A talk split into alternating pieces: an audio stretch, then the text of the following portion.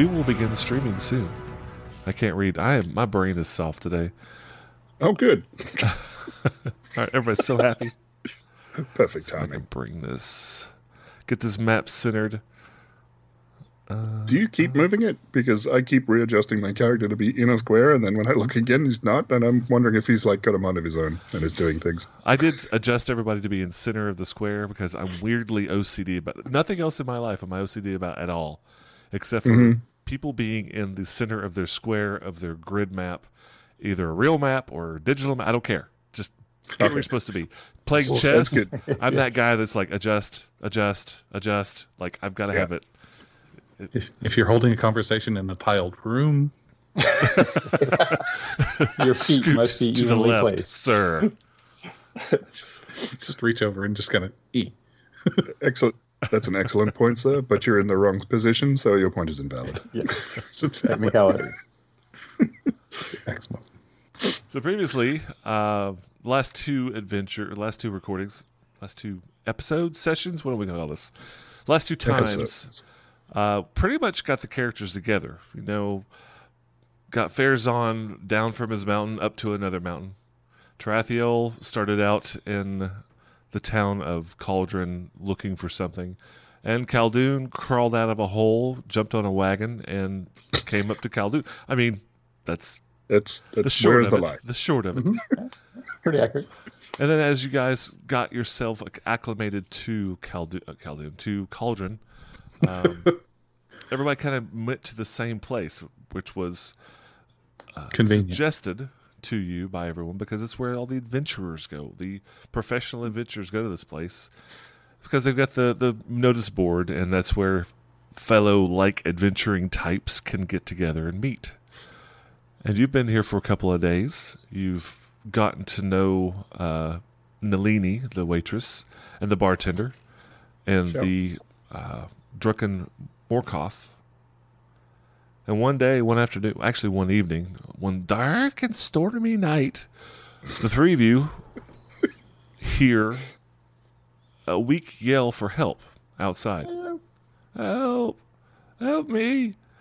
And the three of you, two of you actually, get up and bolt out like heroes. And the third casually looks around and follows. you come outside, go around the, the block, into one block, take a left to the other block, and Farazan, being the first one to bolt out, comes to a scene seeing two of uh, mem- two members of the last laugh with the harlequinized half black half white face paint kicking the crap out of what is obviously a priest or a cleric of some kind who's down on the ground just looking up at them defending himself weakly in the mud and the rain uh, as the other two are just laughing and kicking him roll initiative Roll, Ricker, roll. Oh, hey, hey. I, I, I do that all the time. I can't help myself from doing it. Roll, Rick, roll. all right. Anybody got above a 20? No. no. No. I got 15 to 20. Yes. What you got? 17. All right. 10 to 15? Ten. 10, Khaldun. And what you got? My uh, Ter-. Tarathiel. Tarathiel with a gentlemanly five. All right. Farazan. Same You- order as we came out the door. Amazing. Ish. Farazan. 17. You are you have initiative. Any questions All about the scene? Yes.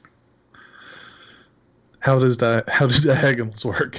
in Five feet. D&D five- There is edition? not. Uh, this is D and D five E version of squares. Every square is five feet, no matter if it's straight or diagonal. Yeah. Okay. It, it works out in the wash. It comes out in the wash. Yeah, yeah.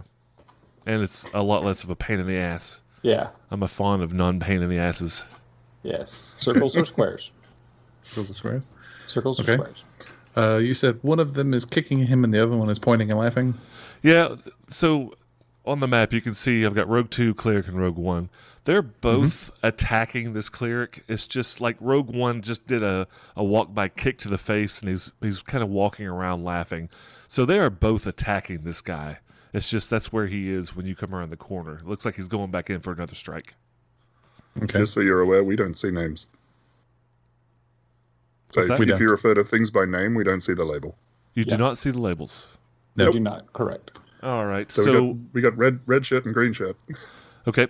Uh, so Rogue, there's a Rogue one, which is the one that's off by five feet. The s- cleric's in the center with the with the red cape, and then Rogue two is the one that's immediately to his left. And I'll Okay. figure out that about uh, labels for next time. Yeah, Sure. So Farazan, All right. what would you like to do? Farazan will yeah, find the Alt key on his keyboard and step forward to the corner of the building, and he will call out to the two that are kicking the man while he is down, and he will say, "If you want a fair fight, come over here." And both That's of the them wrong voice, by the way. both of them stop uh, and look over at you, kind of shocked surprise, a little bit of apprehension, and granted, we're going around, we're going by round in combat. It's not their turn, but they kind of stop attacking the cleric as they look Okay. at you. Let's see if I can center this map just a sweet bit. There we go. All right. Uh, anything? That's free action. Okay. Um, oh, looking on the Twitch stream, I do see the labels. Excellent. Ah, good, good, good, good. So, okay. So, if they are they planning? Do they, can I tell if they're planning to stop, or if they're still mid swing? Uh, sort of you thing. kind of caught them in the mid. So the one on the right, Rogue One, is moving back around. The one on the left just finished a punch as he was down, and it would look like he had his arm cocked back for another punch when he sees you. So they're you've you've got them to pause for a second. They have stopped immediate action. Okay. Um, so I will continue my movement to here. And as he steps forward, he will pull a very long staff off of his back. Um, essentially, mechanically, um, it is a Oh, what did we? What did I say? What did I say it was? Uh, it's a two-handed reach weapon, but I broke the head off of it. So like a halberd without the ha- howl. that's it. Yeah, It's a bird. It's a bird. bird. Yeah. it's a bird. Tweet. Yeah. So is that that it's a reach weapon? Is that right? yes. Okay. Yes. Two-handed reach weapon, uh, bludgeoning damage is the only real difference. There is it went from um, slashing to bludgeoning. Um, so he will uh, ready. I guess. Uh, okay. So you're going to use your action to re- ready an action to do what? if the rogue if rogue one is a success which it should be it's a great name um, if he if he continues attacking the cleric um, Farazan's going to knock his block off Okay, so uh, you're uh, you're fairly new to Five E, is that right, Jamie? I mean, ish. yes my my my only uh, 5e games are play by posts so there are little you know Little rules like. So when you uh, just to let you know for future reference, you're doing everything fine. Your action that you're doing to prepare an action, if you use it, will take your only reaction off your turn.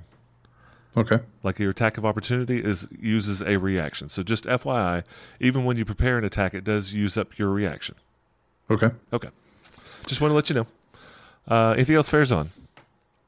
I believe that is it he will uh, stare angrily Khaldun.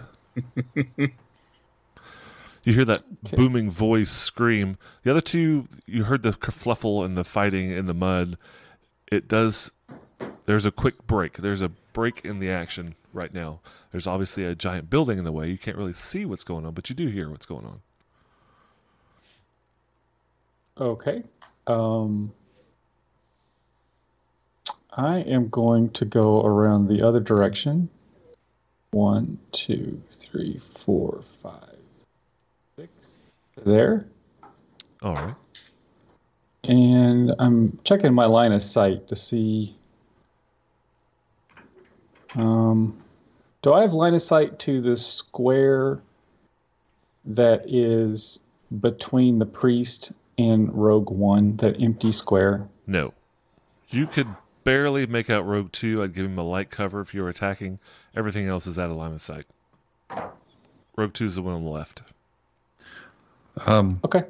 I, I would point out that what I'm seeing on the Twitch screen and what I'm seeing on my Roll20 are slightly off. It's a bit of a delay. Well, the positioning of the tokens is is a bit off. Like they're they're shifted a little bit. Is it? Just just a little bit. Like mine on my screen, Farazan is is centered on his tile, and on the stream, he's a little to the right. Yeah, it's from my point of view, he's a little to the right. Now he's centered. Okay, well, that that's okay. I'm not quite that anal, but thank you. Well, no, no, I you- think it's you're off right. by two. It's two point three pixels. Yes, yes. I. Anything less than five pixels, I'm okay You're with. okay? I, I will allow Okay. that without Okay. giving you disadvantage for the rest of the session. So, Khaldun, uh, did you move Um, full 30 feet? that's that's thirty feet. Okay. And So, line of sight right now is basically just Rogue 2. okay, so I can't see enough, so I'm going to take the rest of my move. One, two, three, four, five, You're dashing? six. I am dashing. Okay. You're quite dashing. Three, four, five, six. It's that nose nose. It is. To there. Um, and I will observe. Now let And I'm me. finished. I'm going to stop you real quick. So you, as you move forward, you get closer into the shadows, and your just naturally perceptiveness didn't quite see it because of the distance. But as you got closer, you lost disadvantage, and you notice a third laugh, uh, last laugh rogue, kind of hiding in this corner up here, and it looks like they were just the lookout. That Okay. good angle on the entire uh, alleyway. Uh, but now can that you've I moved ca- closer, can I call past- out and say, "Hey, I see another in the corner there"? Absolutely free action. Okay, so I do that so that I'm letting the big guy know, "Hey, there's another one here waiting in the wings." All right. If Khaldun, anything else? I am done. All right. The three rogues take their action, and they all three one, two, one, two, three, four, five, six. I didn't hit Alt. My own stupid. Uh, one, two, three, four, five, six. They move. One, two, three, four, five, six. They move down the alleyway What? and away from Gigantor, and it looks like they've got their so they're backing up, swords at the ready, like hand out, kind of in a defensive posture. Um, obviously they they're a prepared action, but they're moving away from you and they're they're running down the uh, the alleyway. Um, that was in reaction to well, not a reaction. This is their turn. Um, but that was their reaction to Khaldun and both Farazan coming around and making themselves known. Uh, Tarathiel, it's your turn. Right. So Tarathiel, seeing that Khaldun has gone the other way, thinks that that's probably a good idea. Uh, he's going to awkwardly draw a short sword with his uh, four-fingered hand. Two, three, four, five, six. Six will get me to, and I forgot the alt. Will get me to there, and then I'll have to take a dash action to one, two, three, four, five, six to kind of end up in the shadows next to this building. All right. And we are all level one, so you don't have your level two rogue bonus stuff. I do not. Um, but Tarathiel is very frustrated and angry to be seeing people with these masks, and is No, very this keen is to start paint. murdering this is things. face paint. I, I may have said Face paint, mask, yeah, but yeah. it was my mistake if I did. Um, So Yep. he's preparing to cast Earthquake. meteor swarm. Yes. All right, top of round two. Farazan. It's your turn. Um, if they are retreating, then uh, he will step forward here, holding Alt. Nope, that's the wrong. The other alt. The other Alt. Uh, he will step forward here uh, and assume a defensive position. Okay, kind of protecting the cleric. Yes. Is is the cleric breathing? He's conscious. Okay. Yes. And then he will extend his hand to help him stand up. He looks up at you kind of warily, a little hesitant at first, but takes it. Thank you, thank you so much. And he lift you, you raise you pick him up. He's standing now beside you. Okay. Can we tell based on his condition whether they were shaking him down or trying to kill him? So until you guys showed up, none of them had brandished a weapon. They were kicking and punching. When you guys showed up, they all drew their daggers and short swords and started moving on down the alleyway. Okay. Um, Farazan will look at, um, will kind of look over his shoulder at the, at the gentleman as he's kind of facing the the rogues, and Bless you. get rid of that. Um, and he Just will sneeze in the guy's face. Yeah, sneeze in the guy's face. Sorry, I wasn't wearing a mask. ATM. Uh, He's, uh, he will he'll ask him. Uh, you know, he's like, "What is going on here?" Who- um, I missed it. Who'd you say you're asking? The the you- cleric. I've I, I don't know. I don't know. I was just on my way home after getting dinner tonight and these two well, I didn't see the third one, but these two just started beating me up. And we're gonna have Can to I- do that for your turn. Because we're Can he? Can he do a? Um, it's not a sense motive. Uh, insight. Absolutely. Okay. Uh, that's one of these bad boys. I'm just going to roll this and add my three, so it's a six total. I so believe wise. Um yes, you do believe him. Okay. All right. He resumes his he resumes his scowl at the rose and turns his back completely on the cleric. All right. Lif- lifting up his shirt a little to expose kidneys. Shows him the tattoo that says "Strike here for maximum effectiveness." I've got a bad nerve. If you strike here, I die instantly. Bullseye. Little X The below. kill switch. Uh, kill switch. Uh, so yeah, that's yeah. Good That's job, it. Farazan. All right. Uh Khaldun, it's your turn. Calvin cast sleep. All right. uh, talk to me about sleep. So it's a 20 foot cube. I can get all three of them. I roll. It's 5d8 hit points worth of sleep damage. Okay. Starting with the least, starting with the, the creature with the least number of hit points. And, you know, if it does enough sleep damage to knock them out, they fall asleep. Is there a saving throw? No, no save. No save. All right. 23 hit points worth Oh of sleep. Twenty. What? How does that happen? Hang on just a second. I'm gonna, let me roll a. I'm gonna, I'm gonna That's- take. I'm gonna cast just above detect bullshit. For 5D. All right. So they Everyone in a all- three block radius falls asleep. 23. Yes, they are out. I mean, just immediately. Not even. They they're moving away, and like in mid step, they just like bleh, like rag dolls falling, having their their lines clipped. Okay. Excellent. This should give us an opportunity to tie them up and ask some questions. Yeah, how long does it last? What's the sleep duration? It, one minute. One minute. Okay. Yeah, so we are effectively out of combat now. Um, however, when that happens and all three of them fall, um, the three of you did not notice, but up on the rooftop, you see a fourth shadowy figure. And as as soon as basically as soon as you cast the spell and those three guys are out, the person that was hiding, sitting still, gets up and takes off running to the other side of this building to the north. So they were standing right here, and they go over the edge to the other side, out of sight. I didn't see where here was.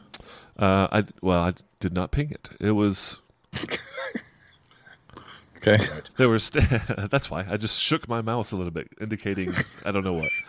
Um, but yeah, as so it's almost like a reaction. Like this person was waiting for something to happen. Yeah. When you did that, and these three became incapacitated, they bolted. All right. He's a Um, lookout. Um, just I'm just curious. Just Yes. curious. Yep. Um, can can you show me? Can you ping on the map where he was located? Uh, where was it? Well, the, they're they're uh, thirty feet up. Okay, all right. They're it wouldn't have been within range. Yeah, Okay. outside the cube. All I right. thought I did think I did think take that into account, but they're way out of range. I think. Okay. Yes, they are. And so we would have seen. Do we see that guy dashing off? Yeah, and it's not like that's a, some shadowy figure. It's it is a cloaked figure. When they stood up, it was obviously another member of the last laugh. They had a, the face paint half and half, but this Yeah. person, it was obvious they they were watching, seeing, taking the scene in, and as soon as things went poorly, gone. Okay. Um, and like I said, that drops us out of combat. Okay. Excellent. Then I I will proceed to go over and start tying them up. All right. Um, so now we've got these three unconscious sleeping rogues. You got about a minute of activity. They're all three asleep in the mud. It's still raining. Uh, the cleric is standing beside Farazan, and the other two, it looks like uh, Tarathiel and Khaldun, are moving to tie up Yed said bad guys. Is that pretty accurate? Yes. Yeah. All right. Mhm. So you tie Yeah, them up. they'll just- No big deal. Um, does ever, somebody have a rope? Yes. I, All right. I do. All right, Yes, good I do. enough. That's fine. You get them tied up enough to where you know if if they struggle, they could probably get out, but you would We see it would be them. very very obvious. we just tie them front to front. So they're- you never know which way to go, right? Docking or uh, spooning. yeah. Just. Just so it's super awkward when they wake up. Yes. This mouth to mouth, like a quarter inch away from each other. Yeah. Hi. Oh man. Ada wakes up. I'll tell you anything. Just on timing. Just untie me. So that will probably take a full minute at least to get all three of those guys tied up. Um, Well, we Fair's can- on. I, I can talk and tie at the same time yes. While we're do? while we're tying them up. And look over at the priest and say, "What do you want us to do with these guys? I mean, do we do we take them to the to the guard? I mean, we we can certainly take them to uh, the watch captain. I've half a mind to just jump them in the cauldron. down in the lake. Yeah. Um, so those two are during the minute. Yeah, you guys can converse all you want. Farazan. Is there anything you're doing while they're tying them up? Um, just just checking to see if the cleric is okay. I mean, he's probably. Uh, you said they were kicking him and punching him, so he's bruised, but he's not cut open or anything like that. No, he's he's bloodied as far as like he has taken some serious damage. Um, but he's he's not unconscious. He's worse for wear. I mean, he he will definitely need some healing eventually. Uh, but he can move. Okay. He's up on his feet. You know. Um, Okay. Uh, so Farazan will turn back to um, the the other two that he hasn't really spoken to yet, um, and looking at. Whoop. He, um, as you're talking, go ahead. He's getting up and moving over to look at the rogues as well. Okay. Okay. Uh, so he'll uh, say to Khaldun, um, well, he'll ask Khaldun, he's like, "Do you have this in hand?" I think I do. You gonna get the guard? Yes. Sounds like a good idea. So yeah, um, Farazan will, with the limited knowledge of the city, um, go to some place where he might expect a guard to be. At the they very were least, they were go to pretty they were pretty visible. I think, Yes, weren't they? you're right. You're exactly right. Yeah. They Okay. it, they were a very visible presence night and day doing patrols throughout. Very pleasant. I mean, they, literally just walking around, you know, helping little old ladies cross the street and saying hello to everybody. But they're uh, they're uh, well armed, you know, spears and shields and uh, chainmail. Like they're they're full on guard. They're not just some local militia. Um, Okay. And Farazan, you take off during that minute. I'm gonna say during the minute of you running around, you you find a patrol and are able to bring them back, um, kind of around here. By the time these three start to wake up, with the other two uh, uh, tying them up, and the cleric is is just kind of keeping an eye on things. Uh, Okay. And you gestured with your mouse again, right? uh, No pinging. I did it. Why do I do that? Ping. So you, you pretty much, I'm going to set you over here just for now, just kind of give you an idea of the scene. And it's Okay. it's a full set uh, of guard. It is uh, three guardsmen. Um, they come around and you know you you beckon to them. And they did. They came off. They came running, and as soon as they see the scene, they all draw swords and move over towards the group. Um, one of them looks over and uh, looks at the cleric, kind of surprised. Rufus, uh, you all right? Yeah, I yeah. The, the these rogues came out of nowhere and, and just started beating me up. But these these gentlemen, they saved me. And the the guardsman kind of nods and points at the other two, waves them over to get the uh, to go over to the three rogues. And one of the guardsmen that goes over there, he's pick, helping these three guys stand up, and the guardsman looks at one of the rogues and just kind of starts wiping the makeup off. Neelis? And he goes to the other one, wipes all the wake- makeup off. Hylam? Carolyn? What are you, what, why are you, these are guardsmen. What are you doing? Oh, this is dang. good. there was a fourth. He he was on the roof and he escaped. The, Yeah, the this was no simple shakedown. They they had a spotter. it was I want to check some of your guards for paint later on tonight. Um, the the guardsmen, uh, we're going to take them in. Um, you you three are under arrest. We'll put you, take you to the front of the magistrate in the morning. Believe me, you you will no longer work in this city. Um, gentlemen, we appreciate you uh, stepping up when the, we had a citizen in need. Uh, we'll, we will get to the bottom of this. Uh, Farazan um, steps forward a few steps and and asks, um, "Do we need to testify?" Uh, if you'd like, um, let's go before this is pretty cut and dry. We do take the word of Rufus.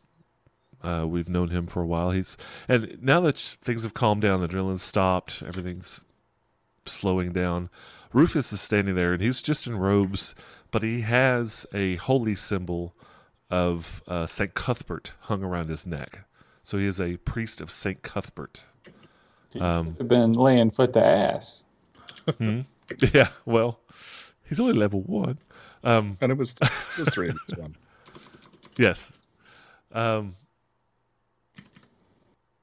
yeah. So the, the three guardsmen go in. They all take the the uh, the, the rogue the rogue guardsmen don't even give uh, put up a fight now. They now that they've been discovered. Um, one of them just uh, Nihilus, the one that the the guard first saw him wiping off the ma- makeup. He said, "They they hired us to just rough up Rufus. They told us they didn't want him dead. They just wanted us That to." makes it all better. well they wanted us to to get across that he needs to quit going and that damn priestess uh, J- uh can't think of her name the priestess uh, of St. Cuthbert needs to mind her own business He speaks Swahili. um, and leave the the orphanage alone. And Rufus, the cleric, just kind of looks baffled. As well, that I was there this afternoon. I left there, got some dinner, and I was heading back to the church. Is that? And he he's just wipes the blood off his face. And the guards, Neelis, the the rogue guardsman, looks at the guard and said, "Oh, "We just they paid us handsomely. We split fifty gold between the three of us to to rough him up and to threaten him. That's all I'm saying. And Farazan steps a little closer again. Well, I may say more. Oh, sorry. No, no. As he sees you walking up, he goes, "Well, I may say more." I'd recommend it. He looks like he could rip your head off. Okay. Uh, I take note of the, the names of these three guys. You said Nihilus, The three uh, rogue Hylam guardsmen. Rogues. Yes, Nihilus, Hylam, and Curlin.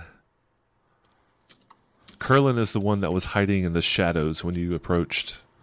Saw him uh, keeping an eye out. Okay. And you and know who was your fourth friend that ran away?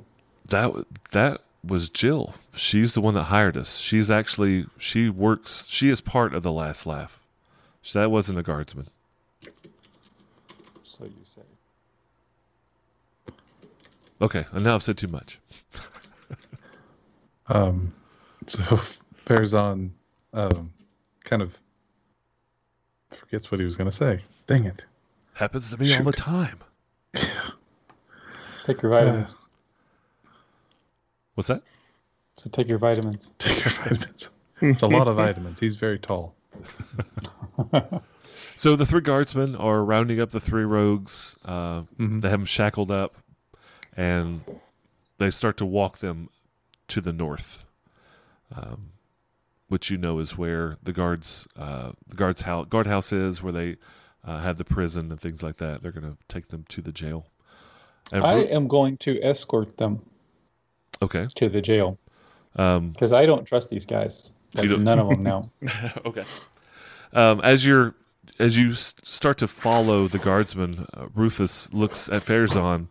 Um, would it be too much trouble for you to escort me back to the church? No trouble at all. I would greatly appreciate it.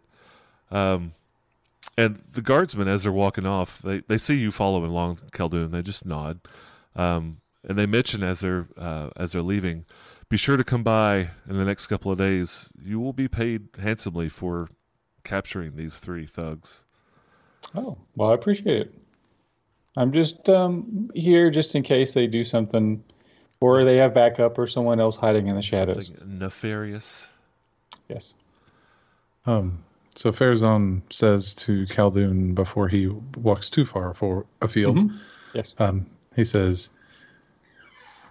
The guards seem to have the situation in hand, but there may be others targeting this one. So you're going to protect him? I will escort him home, but your magic seems to be much more effective than my staff. Well, if we want to talk to him, it does. okay. Um, well, I want to make sure these guys actually make it to the jail. If you can just wait a couple minutes, I'll be happy to go with you to the to the um, temple of Saint Cuthbert. And Rufus, Rufus, uh, he said, I'll, "I'll go with you. I can vouch for the guardsmen, but if it will set your mind at ease, uh, I will follow you if you will escort me when we get them taken care of." Okay, that sounds good. Yeah, I mean, this is my first day in this town, and already what I've seen is the guards are corrupt. Well, not and, and this is Rufus. Uh, not all of them. Uh, I've known many of these men all my whole life. I've been here my whole life. I've never heard of guardsmen being. Well, I've never really had heard of the last laugh, even hiring guardsmen. But strange times, I suppose. It continues to follow. Um, so we're back to the cauldron map. This altercation happened right, and I pinged this time right around this area. The guard tower, the the guard uh, house, is up in northern Obsidian Avenue, so that's a good quarter mile. And then the Church of Saint Cuthbert is on around eastern uh, Ash. So you escort the guards uh, to the guard house. They go inside. And it's kind of what you expect in like a modern day like Jersey precinct. There is somebody at a desk. They, you know, they ask the questions. What happened? Uh, the guardsmen say, "Well, this, these, these guys, these guards, our fellow guardsmen, were attacking Rufus, the, the Saint Cuthbert priest," and he looks a little shocked and starts, you know, taking down the names. They take them back and they lock them up. Okay. Welcome, right. Dano. I'm It's like satisfied. gang of Utes. And Rufus looks at the three of you. Um, if you wouldn't mind, please. And he sets out from the guard uh, the guard, uh, the guard house, and continues on around to the Church of Saint Cuthbert. Um, as you approach, it's a two-story building made of nothing but white marble, but it's got uh, veins of bl- vivid blue um, not quite a gemstone, but like a different color of marble. It kind of gives it a, a, a look of lightning. There are two knights statues standing outside, both sides of the door, both looking up to the sky, holding a large mace.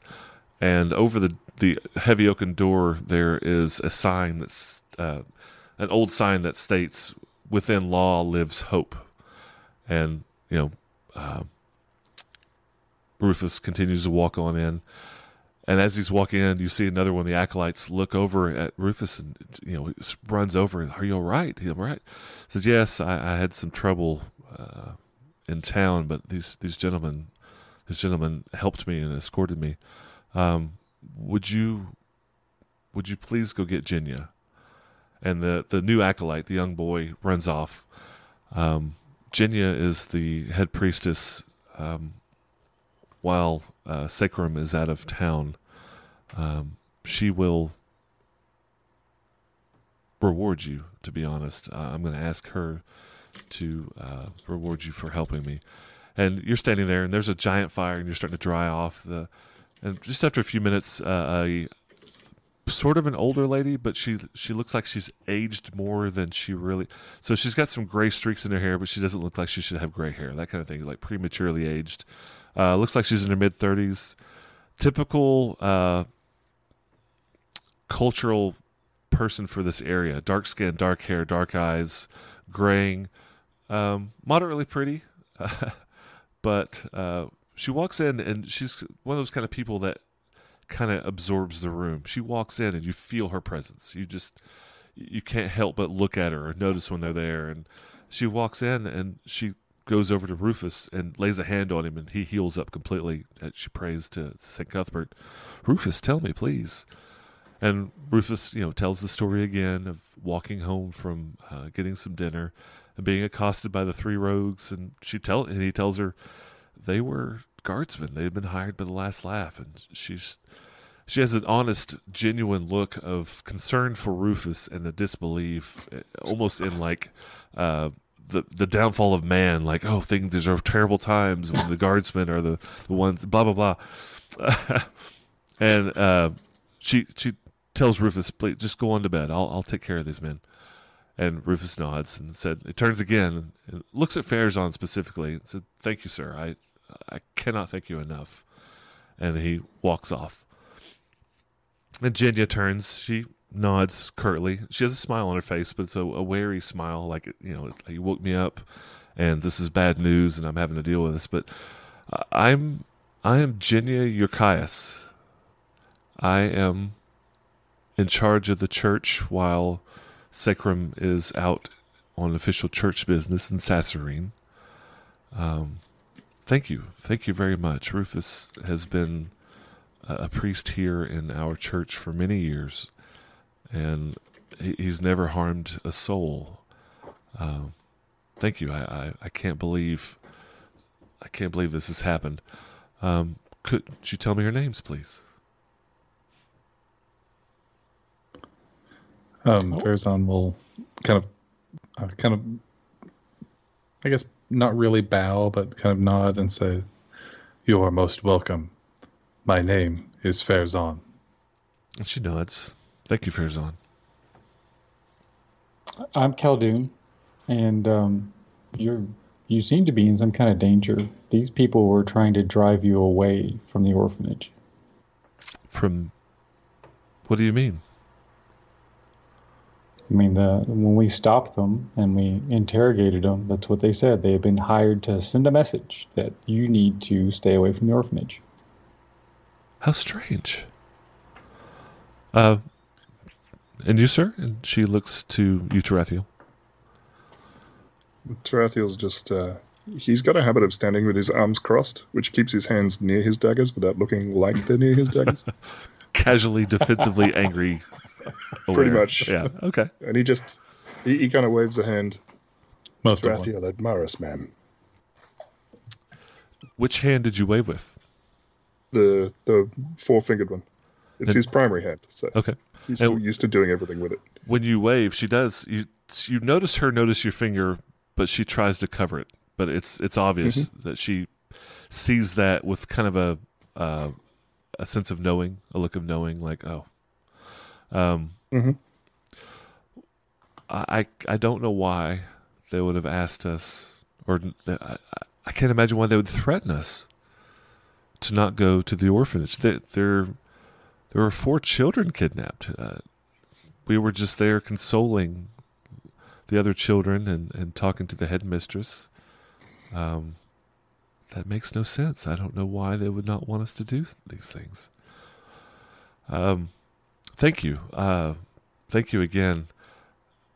I, I don't have much. Uh, we have more than anything here. We have uh, potions available, and it's a it's a meager pittance for what you've done. But if you would allow me to give you all at least something for your wounds, or if you're not hurt, please take a potion.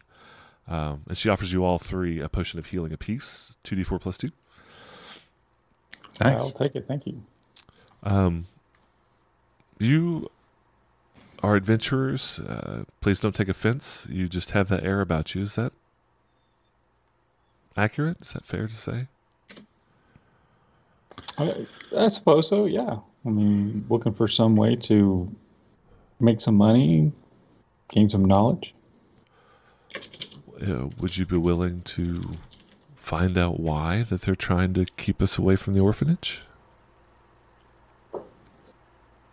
I would be happy to. I I just met these two gentlemen, so I'm not exactly sure what their plans are. Did you say they kidnapped orphans? Four children, yes. Kidnappings aren't really unusual in Cauldron, but not so many all at once, and usually not children. Most of the people that have been kidnapped, uh, for lack of a better word, are lower class, live closer to the lake. Um, they all have been happening at night, but it's been months between. I mean, it, it, it's just a matter of a large city. You know, crime happens, but never four at once, and never children. The youngest I've ever heard of before this was 18, 19 years old. Um, no, I don't, right. I don't know, but it, yes, it was four children. You see, Tarathiel kind of tenses up at that. Sees his four-fingered hand makes a, a bit of a fist. right. I'll help you look. Thank you. Thank you. No, I, I will pay you. Uh, I'm not asking you for you to do this for free. And she looks up at Farazan. Uh, All the way up. Yeah, yeah. She, she's like five two, so you got like two two feet on her. She's yeah. Fetch me the holy book of St. Cuthbert so I can stand on it. so I can stand on it. Yeah. the holy step ladder of St. Cuthbert. bring, bring, three of them. This guy's huge. Uh, uh, and she kind of looks at you questioningly, you know, as if waiting. So, uh, depending on how perceptive she is, she would see that his gray skinned hand is uh, white knuckled on his staff. Um, and he said, Dang it, sorry, I need to get some water. Um, he will say that, Yes, I will help. Cheers. Excellent. Thank you very much. Um, so I, I look at Jenya um, is it possible that the last laugh is wanting you to stay away from the orphanage because they're perhaps involved in this and they don't want you to find it out? That seems the most reasonable. Uh, yes, uh, it does seem reasonable to believe that. Um, and, and I, I wouldn't go. I, I would never assume that they've I, am sure they've kidnapped people in the past, but generally it's for ransom or blackmail. Um, the Last Laugh is a large organization. They're very organized, um, and they sometimes admit when they do these kidnappings to get money from the the higher class people or the rich or the business owners, but not a lot of money in kidnapping orphans. No, there's not, and there I can't place put together why they would care. So that's a good start. I don't, I don't know. I possibly start. I did. We didn't question. Uh, our purpose was just to comfort the children and you know help the the headmistress and, and the employees do what they needed because um, the children were just kidnapped three nights ago. This has just occurred. Um, are the watchmen investigating? They have. Uh, they went the day, the night, the morning after. The children were taken in the night, and the watchmen did go um, ask their questions, investigated a little bit, but they they came up empty. Uh, the watchmen are good people. It, it it it does shock me to find out that those three were hired and actually took the job by the last laugh. Um, but I know that this Cinderus is saying, not the children. Um, I know that this. Uh, Someone think of the I- I, children. I don't know. The, the guardsmen are good at their job. Like they investigate. Their detectives are. They do excellent, but they found nothing. They found nothing to indicate who or when or how this even occurred. Well, they're good at playing dress ups and kicking old men too, so Yeah, they're usually not that overt, but it does happen. Uh, Farazan kind of furrows his brow uh, a moment and he says, The three that we c- captured tonight could have been involved in the investigation as well. It's po- I don't know. I can't answer that. I, I'm not sure specifically who was. I just know that it was investigated. Um, that that would be something that would be very interesting to know. He he says that um, it would be best if someone beyond the city watch were to do so. I think that the three of us can take care of that for you. Well, thank you, and not just for me. I, I know I'm the one hiring you, but this is a big concern for all of us in Cauldron. Uh, yeah, thank you, thank you for helping. And she, oh, please don't don't leave yet. And She goes back into the back, and she comes out a few minutes later, and she's got a large sack, and it's jingling, and she holds it out for one of you three to grab. Um, I can pay you each fifty silver now and upon success or if you find something out that that turns out that we can find the children i'll pay you a thousand silver apiece Tarathiel will take the bag. Oh yeah, fifty silver, so the bag a thousand silver. a thousand silver apiece um, so the bag has 150 silver in it Just happened to have this around, did she? well i had to go count it out and gather it Um, just side question: Is it ten silver to gold? yes Okay. Just I didn't know if the exchange rate was different here. no so basically it gave you 15 gold. But i like using silver. Uh, i don't know something about greyhawk everything and 5e everything's kind of toned down as far as money. So everything is really silver.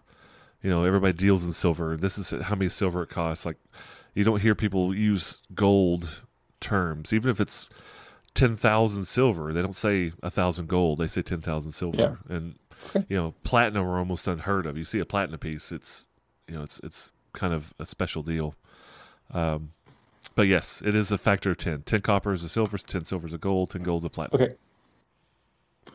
Awesome. Uh, Farazan says, I, I mean, I don't know what he would say at this point. He's never seen that much money in his life. know, that's a lot of money. But, oh, okay. Um, I I would have a question. So you say that kidnapping is not unusual. Typically, kidnapping is extortion. So when they get the ransom gets paid, the people get returned. usually i mean it, it's just it's, it's standard crime people get kidnapped people get murdered you know uh, people get robbed people get beat up people get mugged so kidnapping is just one of those things that does occur um, but not usually kids and yes the last laugh has been responsible for kidnappings in the past and they've made quite a bit of money out of it um, Um, do does anyone we can talk to to give us a description of the kids? Certainly, uh, the headmistress of uh, the last la- of the uh, Lantern Street Orphanage, Gretchen, um, she could answer a lot of questions for you. You may want to go in the morning. It is kind of late now. What's the name of the orphanage? I'm sorry.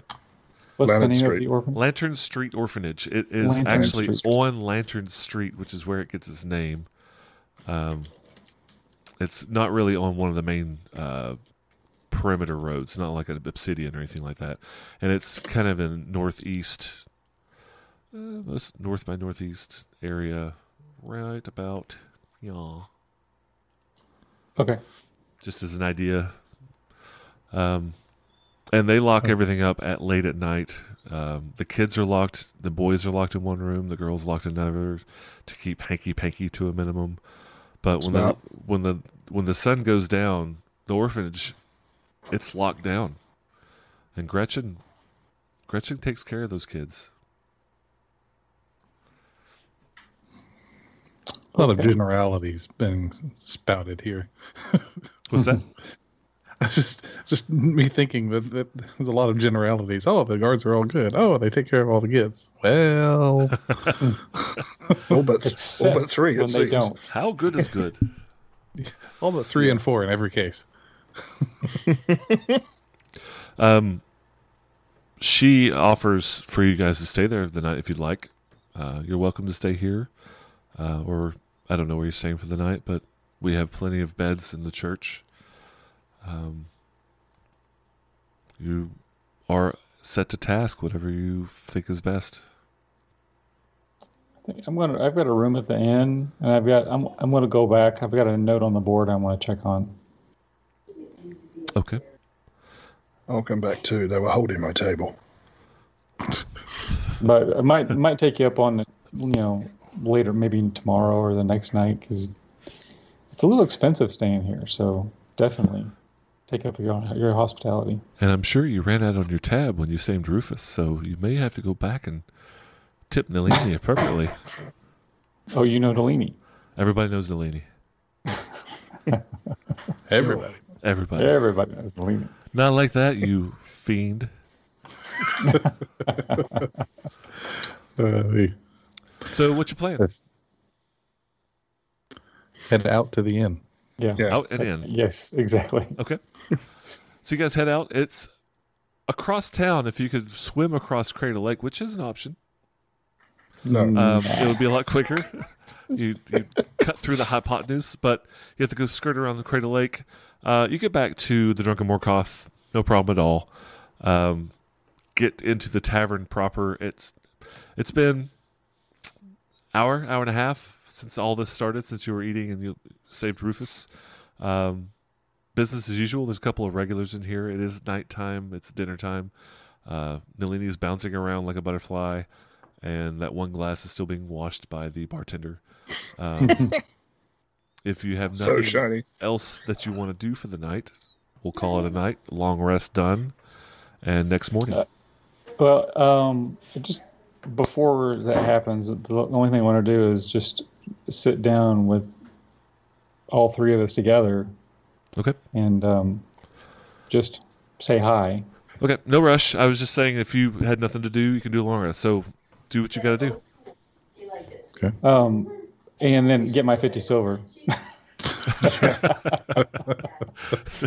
Try feels I, like, I oh, was I going to ask how you wanted to handle that. Do you, do you want me to just handle all the money? That's always a good idea, right? Yeah, give the rogue the money. Scream rogue, but you can kind of scream rogue. Um, I mean, it's not it's not like I like yanked it out of his hand when she gave it to him. It's just like you know we're getting ready to split for the night. Just settle up. Yeah. Yeah, of course. Okay. All right. Cool. Thank So you. you go back to the tavern if you're having a seat in the uh, if you're having a seat down in the tavern. Uh, Nalini kind of flutters over absentmindedly. Yes. Sorry. Any chance you kept my dinner warm? Show. Joe. Drinks. Um, lass. Drinks. Yes, please. And meat cooked. All right. Um, but yeah, it, I don't know. We need to like completely role play this out. I just wanted to sit down and say hi since I guess we're going to be working together. She flutters off aimlessly. Okay. Okay. Farazan will look at uh, Khaldun and he says, I am not from around Cal. Shoot. Cauldron. I'll shoot. The city south of here. you, you seem to be unique. Can you tell me where you are from? Um, I am from a very, very far away place. Um, called, just one second. Uh, Is that with hyphens? Tunareth. I'm, a, I'm from Tunareth. It's very far away from here. Uh, what if- can you tell me about Tenareth? It is the largest city I've ever seen, ever. It is an immense city.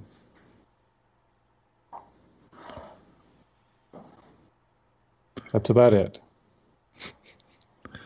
Says, fair enough. How far did you travel? I don't think you can measure it in miles. It's very far away. You have to travel there by magic. Ah. It is something that I do not know about. Sounds inconvenient. Very convenient. And I'm glad I'm not there anymore. It's not a very nice place, honestly.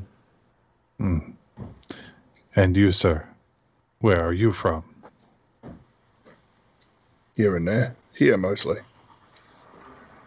Oh, you're from Cauldron. From nearby. Oh, okay. Well, somebody Everything. knows this place. Everything ends up in the crater, though. It is the way of the mountain that things fall down the side. Yeah. And Farazan says, I am also from far away, but I traveled by foot. I have spent the last several months training at a monastery at the foot of Cauldron Mountain. It is my first night here. Well, glad we could give you an eventful one. It was that. but you do know the city. More or less. It is I- good to have the, your knowledge. Are you Do- familiar with these rogues? We've we've come across one another before. Okay. Well, that's something to work on, work with. Yeah. My uh my first encounter with them was less successful than this one. Farazan said, we'll uh, kind of uh, consider that for a moment and say, if they see you, will it be a problem for us to be with you? I think it'd be more of a problem for them, As long Especially- as especially with you there, mate. it says, I can only hit one person at a time with my staff. He, Very hard. yeah. Looks like it'd only take one hit. But if there are more, his magic seems to be effective at all at the same time.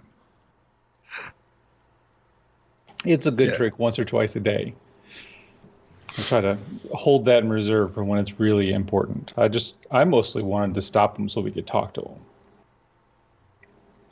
All right. It was a wise choice. Yeah. Well Nalini done. Flutters back over, sets your drinks down, gives you your cooked meat, brings out your dish that was not warm, so you have a brand new plate. Here you go. that she bounces off. Okay. Okay. Well, we'll finish. I'm, I'm gonna, I'll finish up eating. Check the board, see if anybody left a note in response to my note. Uh, no, no, nobody's not quite yet. Okay. Okay. So I guess we'll uh, get a wake up call from Nalini. Show. Did we did we get any sort of indication That's the of alarm what time It's just the show show Show. show show just a tap. Just. Now, if you heard that, Yep. Did we get any sort of indication of what time the orphanage opens in the morning? dawn, Is it on? dawn, and not like high noon dawn where you can see everything. I think I, I don't know if I mentioned. Uh, did I explain how like all the buildings Yeah. are super tall? Tall, so tall, like tall buildings, lots of Casting shadow. shadows. yeah, okay, Only, So- only really daylight at street level at noonish. yeah, yes, good. So it's just, it's essentially a, a stadium. Pretty much, yeah. And it's hard to tell from the overhead map like this, but the roads are all like 13 degree inclination. Like they all, it's everything is very very steep, um, going down to the center of the crater. But yeah, um, eight eight. Let's call it eight o'clock. After breakfast, the, the orphanage opens. And it's not like they have a lot of visitors and tourists and you know people come and like gawk at the orphans. It's just that's when they get out and move about, and you know that's when everybody arrives that don't stay there overnight, like the groundskeepers and things like that. I'm sending you a picture in the Discord. Discord, do we do that? Yes. Yeah, yeah. Oh The picture of Goblin. All right, I've got three monitors and I don't have Discord. Okay. I'll send it to you in. Roll twenty. Is that an option? Sure. Okay. Roll 20. Doctor Foe wants a shirt that says "Show." Show. Dr. Foe. Yeah, somebody's on. Uh, somebody's watching the Twitch feed. What? Dr. Foe, like, yes. Hi, Uh, Dr. Foe. So it's a link. I will click the link. Ah, no. I guess I could By put way- it in the uh, stream. Bef- before anybody feels the need to uh, to point it out, halberd comes from Helmbard, the old German, which is handle hatchet. So without the hatchet bit, it would just be the Handle. bit, not just the bard bit. So, Thanks, so, Mike. so what you're so what you're saying is Farazan's Farazan's uh, staff is named Hal. Yes, This is Hal. Don't do that, can't do Farazan. that. I can't do that, Dave. Yeah. Yeah, Dave. Oh God, I'm gonna. Ha- I'm just gonna have to throw in an intelligent uh, uh, stick for you now and call it Al. Daisy, Daisy. Okay. Did, did you see the uh, image that I sent? I don't know where to look. It's in roll twenty, Yeah, it's in roll twenty. and it's super hot. Is it that link? Yes. Yeah. All right.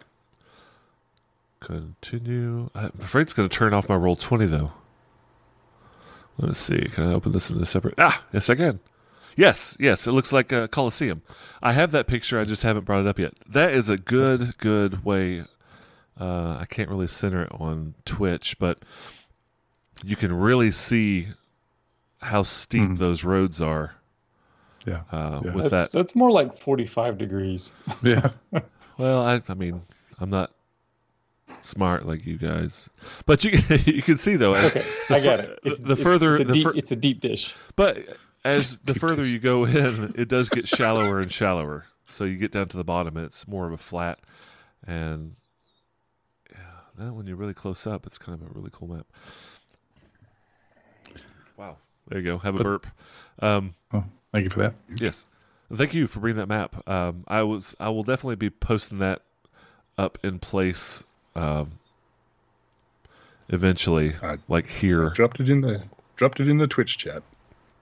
in the Twitch. Excellent. Excellent. Oh, cool. Thank you. Thank you, Mister Kick, the table. the table. Is it Mister the Table or? I, it's Doctor the table. Thank you. Mr. the Um, Kick.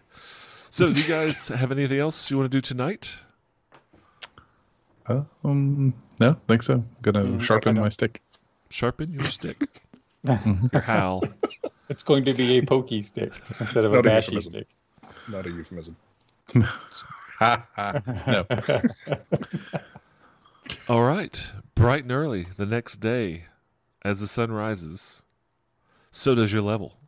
You're now all level Oh. two. Oh Congratulations. Oh, that's cool. Uh, you Makes can me take a moment if you'd like to kind of It's look at your next level. Uh, level two is pretty huge for some of you, and not so much the other day. Uh, it was Yeah. used to be called Mister at the table. That's Ren seventy six. Um, Oh, what? it's on Twitch. People are we have we have people talking to us. Oh, hello. Um, Since, 76. since we don't have 10,000 people flooding through the chat, I can actually read each and every You can actually read individual. it. Yeah, yeah, yeah. exactly. Oh, what Hey, problems um, we don't have.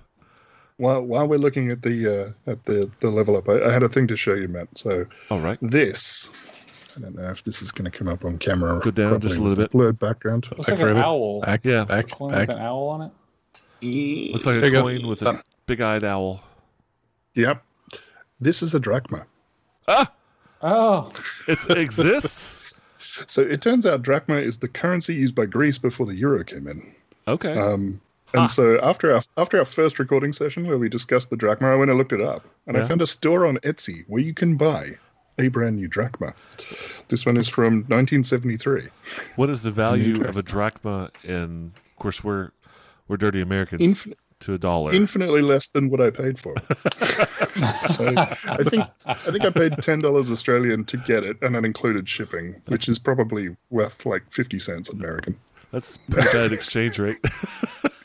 That's pretty cool. No, it's not quite that. it- It's not quite that bad. I think it's probably six or seven dollars US to get it. Oh, okay. Well, it's funny. Um, Heath uh, Khaldun and I, well, Heath and I uh, took a trip when we were much younger, and we went through Western Europe and just did a 20 day Euro pass, and we were in half a dozen or more different countries. And I could, I mean, I'm a dumbass 19 year old. I'm like, I don't know what money we have. I just, I, I called everything drachma, and I thought I made it up. So I, apparently, I'd heard it somewhere. Apparently, somewhere. It turns out you may have actually been paying with drachma. could have been. Well, This we didn't visit Greece. no, but, no, uh, didn't get that far south. No. We did have a large accumulation of coins because you know you go from one country to the other, you end up with the currency, and it's like And they never wanted to exchange coin. Only yeah, if they they, would would exchange yeah, bills, but paper not coin. money. Yeah. Hmm. Anyway, yes, thank That you. That's amazing. That's awesome. A drachma. now I'm going to look it up and have, have to buy my own owl coin for seven dollars. it's dollars. pretty cool. It's pretty cool. It's, it's a prized possession now. It's worth the worth the pittance I spent on it. so we're not going to do a full on what all happened with your next level, but I'm curious that everybody continue the same class. Yes. Yes. Um, Maybe. I don't know. Ooh. I know Tarathiel. Uh, y'all aren't keeping your classes secret, are you? From the multitude of audience that we have. I'm not. Quick, Twitch, guess. We will pay you in drachmas if you. Yes, see, see if you can figure it out. Oh, don't say that. We'll send you a- we'll meant. send you a no prize for everyone to get International right. shipping does apply. You will pay for Yeah. it. Um, so Crypto drachma. Heath the Khaldun taking a level wizard. Yes, and I am uh, an abjurer. Abjure. So you don't really gain much. You get a couple of spells, and that's about it. Third level's is your big, big boost of power. Is that? Um, well, I get my school specialization at second level, which is abjurer. Oh, is it level two? All right, It's level two. that's cool. So I know Abjure has a, a couple of nifty abilities when you first take it. Why did you choose Abjure? Um, he's sort of a tanky wizard, and the nice thing about the abjurer is they have that arcane ward, which essentially it almost doubles their hit points. Okay, Very nice. is that like per long rest kind of thing, or how does that work? Um, so whenever you cast an abjuration spell, it creates the ward uh, after a long rest, and the ward is equal to twice your wizard level plus your intelligence bonus. Oh, that's cool. So for me, that's going to be seven points. Now is okay. this is this temporary hit points, or is this like a shield? No, it's not. It's not temporary hit points. Okay. If you, it, it takes damage before temp does, before real hit points. So Cool. um, So you have, temporary, you have temporary. deflector shields. yeah, it's, it's really is not a yeah, it's really a of hit ward. That's very So if I take damage, say, and, and, and my ward absorbs it, I don't. There's no con check because I didn't actually take any damage. So it's not like temporary Right. points. Very That's cool. very Um, cool. And for every abjuration spell I cast, it adds double the spell level back to the ward. Oh. Afterwards, Yes. like you recharge it, kind of thing. Yes. Dang. We so if I need to- cast Shield, which is a first level spell, it'll add two more points to the ward. Neat. So next combat, Farazan and I are just going to stand back and watch you go. Yeah. I've always wanted a wizard class like tank. You know, it, Mhm. I've always wanted to see some sort of game mechanic where the, you know, because you have some of these amazing abilities or possibility of force, you know, wall of force and other things, and Pathfinder has a couple of spells that are nifty. Um, cool, very cool. So you're a level two abjurer. Yes. And the Twitch stream looks like Khaldun is locked up a little bit. Uh, and Tourette, it looks like everybody has. Does it look all right to you guys? I minimized it No. and brought it back up. It, it looks stopped to me. Stuck. Yeah. You're you're moving. You're moving. Yeah. So it is then a Skype thing, and I minimize that. And let's see what happens. There we go. Back to life. All right. Hey. So, Alright. note to self: never do that shit again. Don't All right. minimize Skype. yes. Uh, all right, Farazan, you took another level of Fighter. fighter. I forgot. I'm still got a monk in my head for you. He's monkish. Yeah. It's monk adjacent. Yeah, monkey. He's monk adjacent. He's- Monkey. And so yours is third level stuff, right? So right now you basically hit points and something else. Uh, hit points, and he now has access to action surge. So Oh, once Which is awesome. Nasty. Yes, it is. it's like once a day, though, right? It's once a long rest. Yes. Once a long rest. Okay, Which is so essentially one the same thing. additional action. Yeah, and that's a big deal, especially if you if you continue on as a fighter when you have two attacks, three attacks. That Mhm. action surge gives you a full action to do whatever you want to with it. So you could take another two or three attacks. It is. I Oh, think you're in 76. Uh, they're saying the audio visual is all good again. Um, yeah. So, like, say you have two attacks with an action surge, you have four attacks in one round. It's it's Hoss. It's a big deal. Kind of a big deal. kind of. I mean, he is a big deal. Yeah, he's a large, overly large, Large deal. deal. Uh, Tarathiel. Yeah, Tarathiel took another level in Rogue, which gets me my uh, cunning action. So Mm. now I can I can dash, disengage, or hide as a bonus action. That's so fun. I love that crap. Very nice. Rogues are cool like that. So, uh, Tasha's Tasha's gives you an option to gain advantage if you don't move. Is that a second level thing or is that higher level? I don't know if it, I don't know if it's an haven't that. extension of that. I, I haven't read it. I, in in when I read through Tasha's, I didn't have a rogue, so I didn't kind of pay as much attention. So, uh, like, you don't have to do it right now because it's probably not going to come up. But take a look at it, Mike. Yeah. If you've got it at level two, it's yours. okay, All cool. right, we're going to use all the options from Tasha's. It's a third level. Is it third level? It's Okay. third level. It's All right. steady aim. Yeah, it's third level. So Yeah, never mind. normally- Do not look that up. Normally, the good stuff No happens homework at third level in D and D. That, that's how it works, right? Yeah. All right. Cool. Um, so yeah, you wake up smarter and and nimbler and Cooler.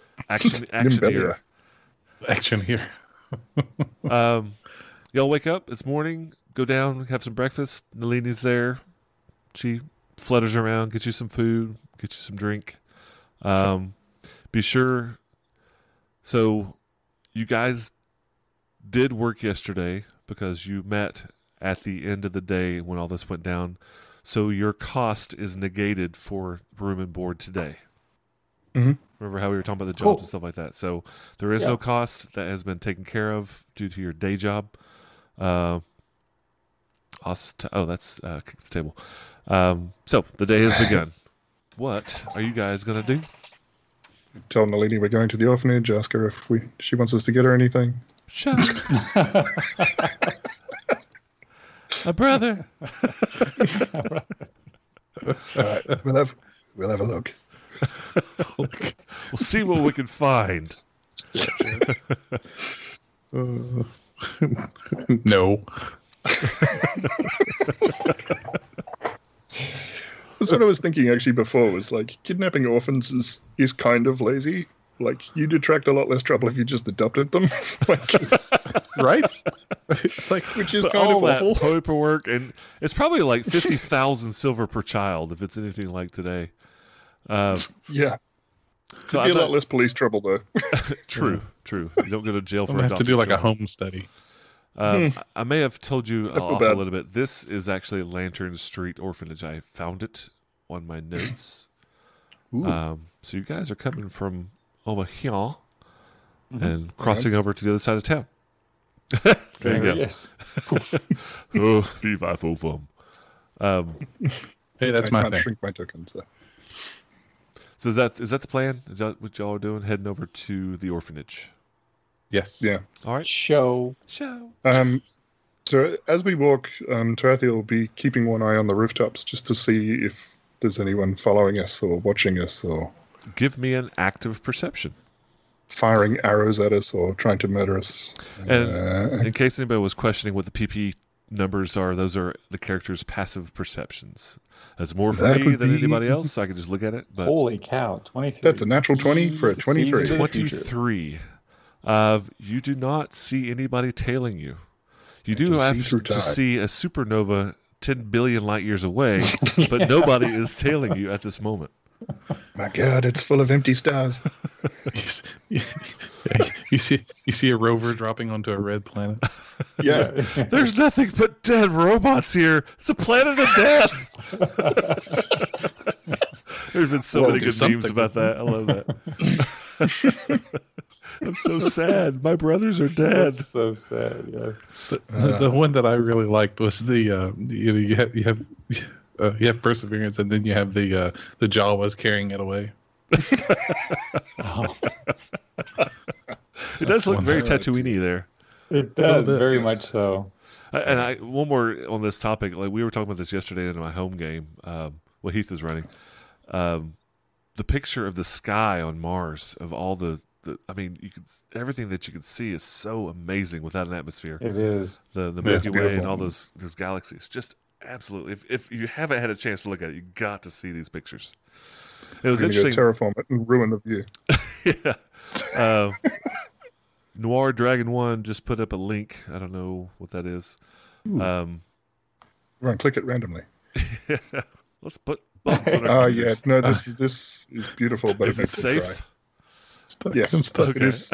It is. It is safe. It's not emotionally safe though. Yeah, it's, Um, yeah. Thank you, Okay. my dragon.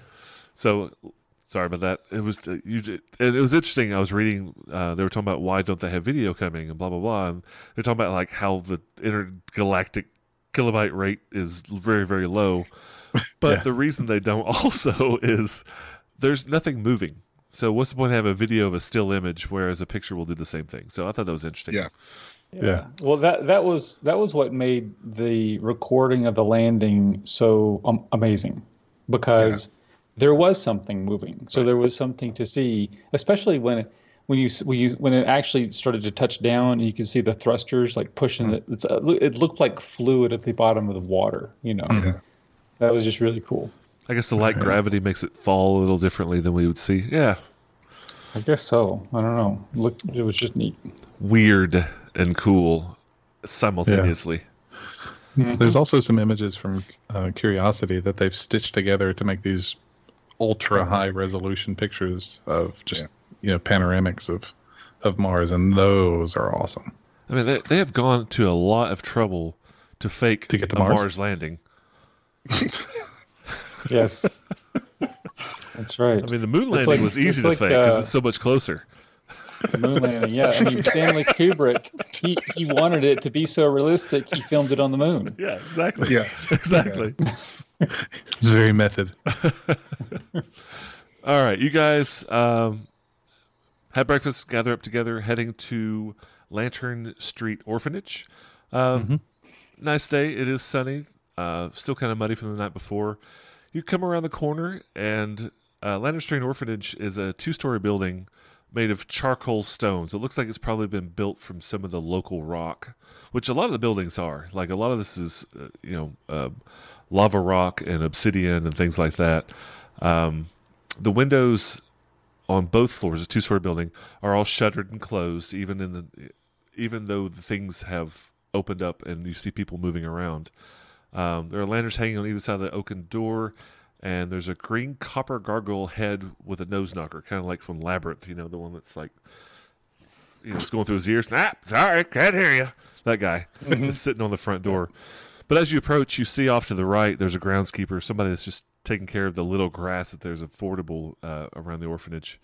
Um, he looks just like Willie from Simpsons. Like it, this is the groundskeeper Simpson Willie. Um, Am I am I gonna lose points if I don't know who that is? no, no, I, I looked it up, so you're fine. Okay. Um, I just remember seeing it, what, 37 years ago when the first season came out. Um, anyway, he doesn't really pay you much mind. You go up to the door. No wonder they're so easy to kidnap.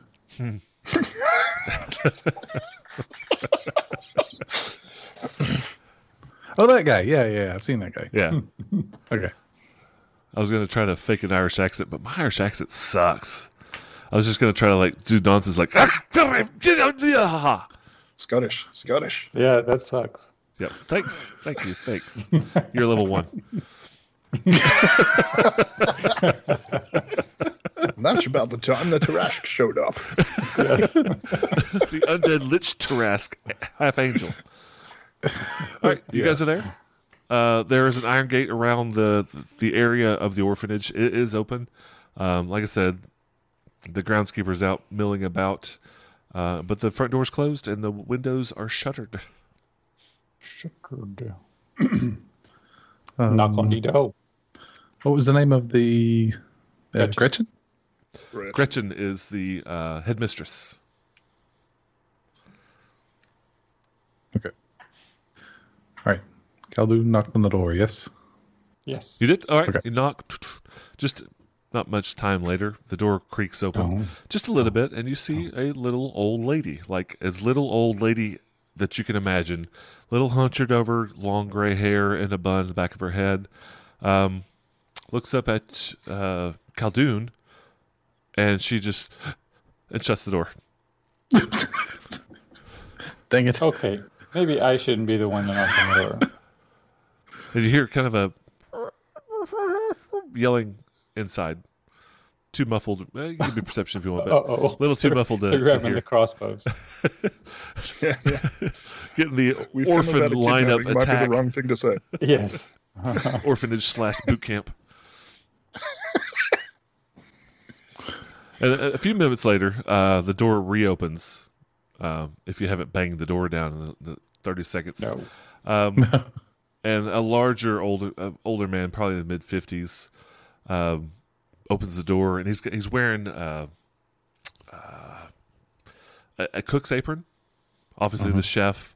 Um, obviously, eats a lot of his own food. Kind of round, big black beard. He looks nice, but he looks like he's trying to not look nice. Like he's trying to be like, "Grr." and he's I think I average found size fella. Yeah, yeah, exactly. He opens the door and said, "Uh, can I help you?" And you can kind of see past him, and you see this little old lady like hiding behind this cook. She's clutching her rosary. Got the vapors. Um, um, we're here about the orphans. We already got one. Gave it the We're here about the we're here about the, the kidnappings. We hear about the ones you don't got. Yeah, the Church of Saint Cuthbert actually sent us over here to help. Maybe we can Oh, find out who took the children. Real quick, this was a oops on my part. Uh, Jenya also gave you a uh, a piece of paper with. um a writ. a signal. It's a writ of purpose. Uh, Excellent. She, she, tell, she tells you that this will get you into many doors that would normally be barred to you. Slammed in your face by yeah, little old yeah, ladies. yeah. My fault. I forgot that was part of the stuff that she gave you. But she called it a writ of purpose, and she did say, "Please, you know, this you're, you're going in the name of the church. Try not to abuse the power of this, but this will get you in many doors that you normally would be shunned from." So, anyway, all that still happened, um, but the cook is standing there, and the little lady's behind I her. lick it and stick it on my forehead. Bap! Ace of spades. And he, he looks at your forehead and reads it and goes, Oh. And he turns around. They're from the church. And she, you see her, she just kind of like pushes him aside. Well, why didn't you say so? And she opens the door on open. Probably because you didn't know that you had that ability, huh? Um, and she, she ushers you in. She, she takes the writ, looks at it, and hands it right back to you. I'm Gretchen. I'm the headmistress here. Uh, please come in, come in, come in. And this is How our tall is psychic the door? So Khaldun walks in, this Githyanki with no nose, and then Farazan ducks through the door, and she's just. she looks through the door and, and just sees Tarathiel come in and just, whew, you know, what can I do for you? Well, um, we'd like to help get your children back. Um, if you give us any information that could point us in the right direction, like circumstances, what they look like. Well, I can give you the names. Um, you're not the first to come. Uh, are you working with the police? The police came several days ago. They didn't find much, but anyway, you're welcome. Uh, she, please, please, please, and she starts kind of tottering off up the stairs to the second floor, and looks behind and sees if you're following. Like, Are, are we following? yes, she's she's she's beckoning with her head, like kind of like Yoda. Good, good food, good food. Come on. I'm, I'm waiting for the, the little crystal dish with those really old strawberry candies in them. Oh. For the orphans, Were just don't do there? Yes. The, the ones with the, the um, syrup in the middle? The, Yeah. Yes. God. Yeah, yeah, yeah. The man. kind that would lacerate your tongue every time because Yes. Yes. yeah. Oh my god. All right. So she's she's tottering into and it looks like she's going to her office. She pushes the door open, goes around the back of the desk, sits down, pulls out a, a, a drawer from her desk and pulls out a ledger. Um, No come in, candy. Come in, come in, come in. No candy. No candy. Um, shut the door, please. And she pulls the book out, flips it around, pushes it towards you, and it looks like a ledger of all the orphans that have come and gone over the years. And on the ledger, you see the last four that have left. Um, it doesn't say kidnapped; it just has here, you know, that kind of thing, like children are no longer here, kind of thing. Um, And it's got the name of the four children on there, which are in my notes right here for me to read to you. At which point This you looks get to disturbingly this. like inventory.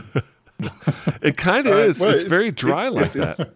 It, it's funny. My um, it ironically, my daughter works for a children's home, and uh, during the the week that we had of lockdown recently, she was forced to work from home, and the only work that they could give her to do from home was to transcribe journals of nuns from the like the twenties, and it is. It's like this this person uh, arrived, this person left, and that's literally the kinds of entries that get put in, and it's like double entry bookkeeping tracking children. Yeah.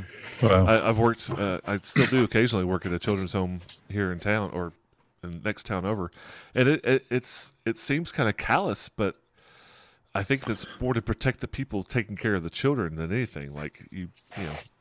Anyway, so she pulls this ledger, and there are four names. Uh, the last four children to have left the uh, orphanage. Uh, the names are Deacon, D E A K O N, Evelyn, Lucinda, and Tarum. Why didn't you spell the last three? Uh, would you like me They're to? spelled how you'd expect. E V E E V E L Y N? Because Deacon's weird. Uh, Lucinda, L U C I N D A, and Tarum, T E R R E M. I didn't spell any of them correctly. You're level one. That's my new threat. You're level one now.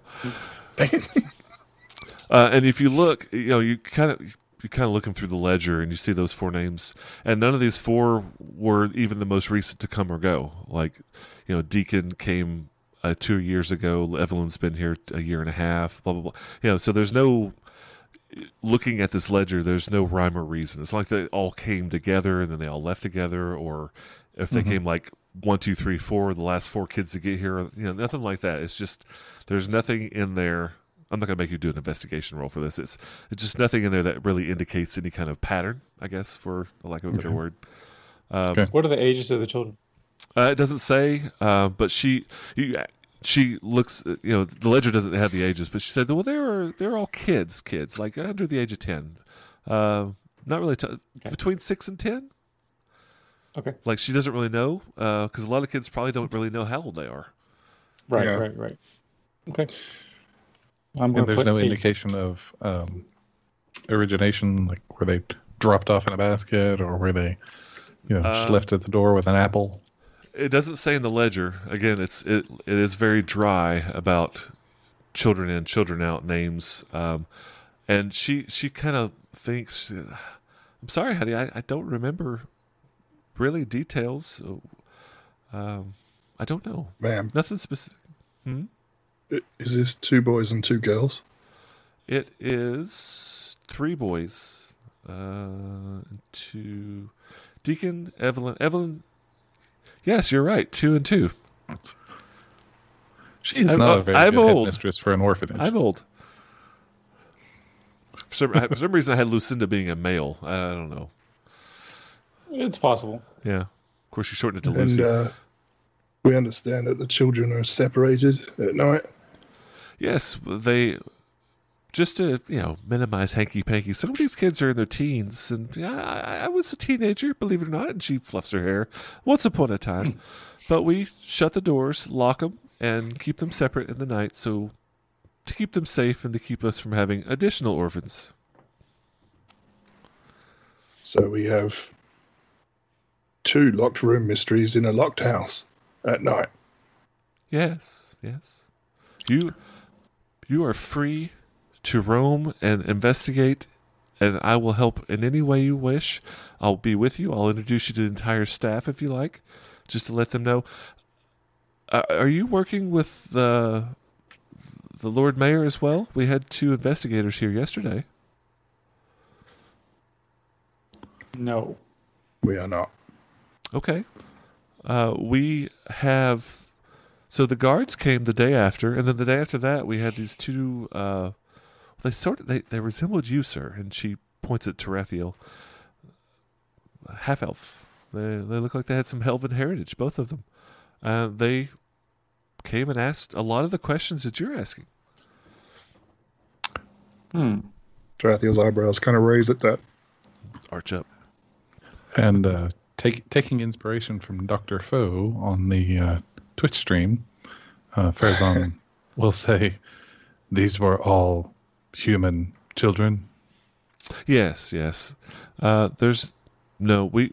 Every child we have is human, and that's no. We would take any child, but we only get humans. There are very few non-humans that come through Cauldron in general or this area. Uh, you you three are very unique. It's I've never seen one of your kind, sir. And she says it like meekly, like try not to anger you, Farazan.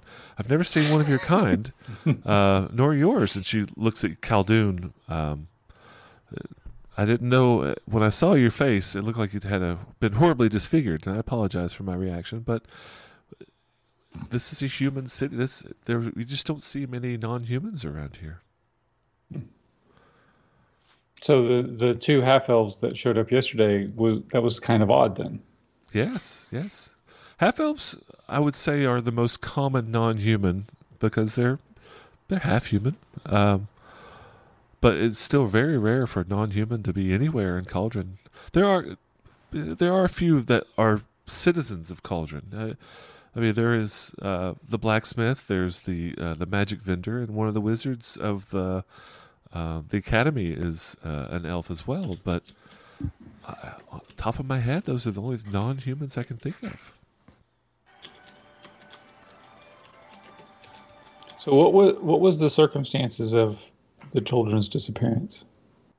Uh, well, it happened three nights ago. It was during the night. Um, we've at, talked to all the children, and no, none of them have said anything about seeing anything. One of them said that they uh, saw somebody trying to suck their soul out through their ear, but we kind of thought maybe it was a uh, a nightmare. I'm not sure about that. I, I would I, I wouldn't let that one. I don't think that really happened. He, he's he's one for tall orders anyway. Uh, This, this So was one of the four. Why? yes. That, that was one. That was one of the four that were kidnapped. No, no, no. That's Billy. Billy just makes Oh. up stories. Uh, Oh. Please Okay. disregard Billy. Okay. But none of the So children. Why do you why do you think they were kidnapped? I don't know. There's No, no, never. no. We've Why nev- why are you assuming that they were kidnapped? Not the reason for their kidnapping. Why do you think they were kidnapped? Why do you think they just didn't run away? Well, there's no indication they could have. I mean, four children escaping from locked doors, shuttered locked windows, second story floor, all four of them without a single anybody hearing or seeing anything. Well, if they were kidnapped, it's equally odd that no one saw anything, You're not right. even the other children. they seem somewhat similar. Uh, they seem somewhat happy. I mean, I know they're orphans and it's not the best situation, but uh, it's just been ruled a kidnapping more than anything. It's a good question. I hadn't thought about that, but I mean, you don't have a ransom note, right? no, no, no, nothing. We have nothing. I mean, usually a ransom note is what tells you it's a kidnapping. I, I don't know about things like that. Okay. Well, all Uh, right. May we see their rooms? Yes, yes, please. If there's anything else, we'll head that way. And she st- walk, you know, stands up, closes the book, puts it back in the drawer, opens the door, totters around, and so the second story of this building, and considering this city, it's a small building. Like two stories is pretty short because most of the buildings are three, four, five, some of them even seven feet, seven stories high. Um, Can I interrupt? yes, Um, just a just a quick look around the office. Anything unusual before we leave? No, it, it looks Yeah. like uh, the headmistress, like a nun's office in a, a like a Catholic orphanage. There's a desk. It's very Spartan. Uh, no, there are no religious iconography, uh, so it's not like a religious building. Um, but it's just you know her old office uh, with just paperwork and just business dealings. Okay. Is okay. is there a, is there a Ferrari in the driveway? like did she did she buy something really expensive and new? Yeah, and there's a dude with a Recently. mustache and a, like a Hawaii shirt hanging out in really tight jeans leaning against it, smiling. Apollo. Zeus Apollo, kill! Uh, I was thinking that there were guys with uh, suits and sunglasses and you know fedoras. Right. Got to see the penguin. Okay, so nothing unusual. No, and so yeah, you go up the stairs, and the second floor is balconied over. You can look over the balcony into the main entrance area, and you go back to the back of the building, and you've got the two large bedrooms. So there's really only three rooms up here: bedroom for the Okay. girls, bedroom for the boys, and then the headmistress's office. Everything else is down on the ground floor. Um, and she's she's walking over, and she pulls a key out from uh, a key ring out from over her neck, and she jangles it. I've still got the key. I've still got the key. This is the only key to these rooms. And she goes and unlocks the, the first door, and opens it up. And uh, I I didn't really mention it, but there are children in this place. Like they're playing hide and seek, and they're just running around.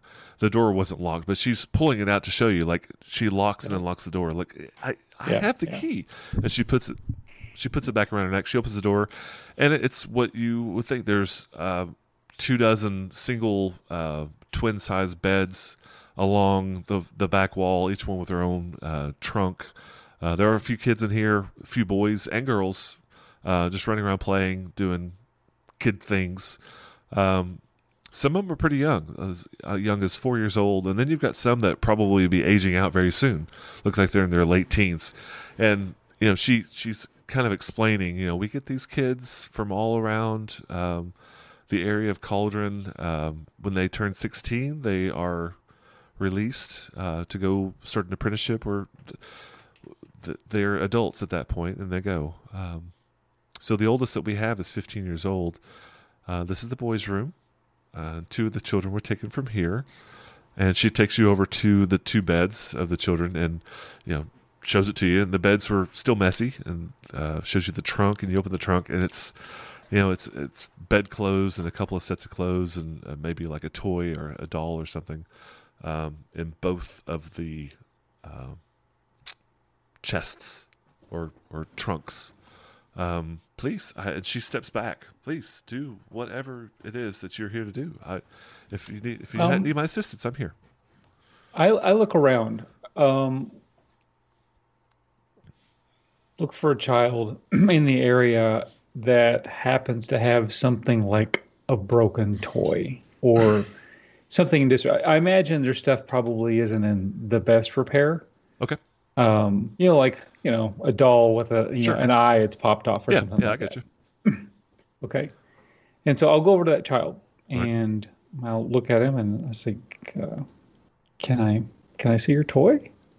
And it's it's a little girl, um, like Gerber baby, cute little five year old. She grabs her doll and she looks over at Gretchen, like kind of like, "Is this okay?" Asking for permission. And you, you see her. She, it's okay, honey. And she hands you know hands you the doll. Okay. I'd say this looks like it's very well loved, but I think it I think it could um, use a little help. And I kneel down next to her and I hold it and I I wave my hand over it and I cast mending and I fix it. Okay. And she's watching you, and she's kind of like entranced by the, the sound of the of the of the words of your magic, and you know that you, and you know I always think that when you cast a spell, there's like you know the air looks when heat goes through, like just a little shimmer of magic happens, even if mm-hmm. there's no other effect. And this happens, and the the doll's eye pulls back up into the doll, and it restitches, and it even goes back and it cleans it, and it, it looks brand new and she's looking at it. And she's just, you know, kid on Christmas morning looking at this brand new toy, and she's got her hands up, like, you know, can I have it? Can I have it? Yeah, yeah. And I hand it back to her. And she grabs say, it. "What She starts what's playing your with name? it. She bites it off. Hmm. What's your name?" Cindy, Sandy? Cindy. Sandy, did Cindy, did you did you know Evelyn or Lucinda? Uh huh. You did? Yes. Do you have any idea why they ran away? And she looks over at Gretchen again. She just kind of shrugs, like, not really understanding. Do you know why they're gone? They- They left. They left. Hmm? They just decided to leave. She looks over at Gretchen again. And you get it, it's not like she's scared. She's not like afraid to answer because of Gretchen. She's looking almost like Gretchen's her mom. She's looking for security. She doesn't know really how to answer. She doesn't know. She's a little intimidated. She doesn't really understand the concepts that you're asking. So she's just like, they're gone. This a four year old, yeah, little girl. Okay. Pick a better target. Yeah. so yeah, is is there is there an older child? In teenager? here? Uh, not he, not in this room. Not not here currently. I am Groot. Hey, watch your language. um, so Gretchen, she kind of picks up on what you're asking. She's like, "Okay, there, there's a there's an older boy that's he's 15. Uh, he's around here somewhere. We can go talk to him if you like." Okay. Sure. All right. Um, but before we leave, um, are the windows at a height where a ten-year-old could climb out of them if they were open? Yeah, if they tried, it would be. Right. But they are all closed and latched right now, and they they aren't like simple latch. They're locked with a key, Okay. and they are Okay. closed currently. Can uh, Tarathiel just? I, I want to keep an eye on Gretchen. Um, I, I don't actually want to steal the key. I want to get a feel for how difficult it would be to steal the key from her. Okay. Um. Sleight of mind. yeah, it's kind of a. I, I want to play out the scenario in my head of if I were to attempt to steal this key, how difficult would it be for someone to lift it? So A it sleight of is, perception. it is around her neck and under uh-huh. her under her shirt. So you think it would be fairly tough for her to go for it to go unnoticed while she was awake. Like Yeah. probably it, it would take a lot of skill. Yeah. So then, uh, I I want to ask her. You said this is the only key. There's not a spare in case of this mishap, this one going missing, maybe? No, no, just the one key, and she pulls the key off of her neck and hands it to you. Just this is it. Well, There's it's a key ring, so there's three keys on A bunch there. of keys on there. Yeah. Just three. There are three keys on here, and she she holds up one. This is this is my office. She holds up the other one. This is the boys' room. She holds up the third one. This is the girls' room. That's it. They're brand new. We just received these about a month ago. Ah, Oh. where from? Uh, Kelvin, uh, Gelvin, Gel, excuse me, that's Matt. Gelvin, um, he uh, he's the local locksmith. He he has been an, a supporter of the orphanage for years, and every so often we the locks wear out, and he brings new ones. So he brought these all these in uh, just about a month ago, maybe six weeks. It's been not too long ago. May I? And she she's she seems very anxious about not having the keys. Yeah, yeah. And um, where do you keep the key when you're asleep? I don't. I, I leave it on my neck. It's a wise precaution. I thought so. So give me a Shall we? give me a perception check. Perception. You specifically to Raphael. 17. Seventeen. Um, and I'm going to give you advantage because of your, we'll call it the profession. Um, Well, then five. So 17. um, Excellent. you're you're standing there and you're in this room and she was standing by the door and you look down at the door and the lock mechanism of the door it is. It's brand new. It's pristine. It's a good lock. Like if you were to put mechanics to it it would be a dc 25 to unlock this thing with a lock pick. So it's a it's a good lock. And you Holy get in there and you're looking at it. This lock has never been picked. It has Mhm. only been used with a key.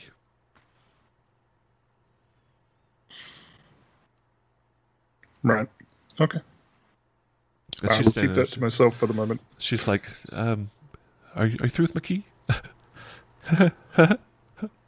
McKee? Can I have McKee Yeah. back? Yeah, of course. Oh, thank you, thank you. She puts it around her neck and she's, Key anxiety. yeah, yeah. Good. Well, she just had four kidnapped and now, yeah. Uh, what can I do for you? You want to go talk to the boy? Yes, please. Yes. Okay. And she totters off and goes downstairs. Um, she walks around and she goes into the kitchen. Uh, and you see the same man that came and answered the door for her earlier. Um,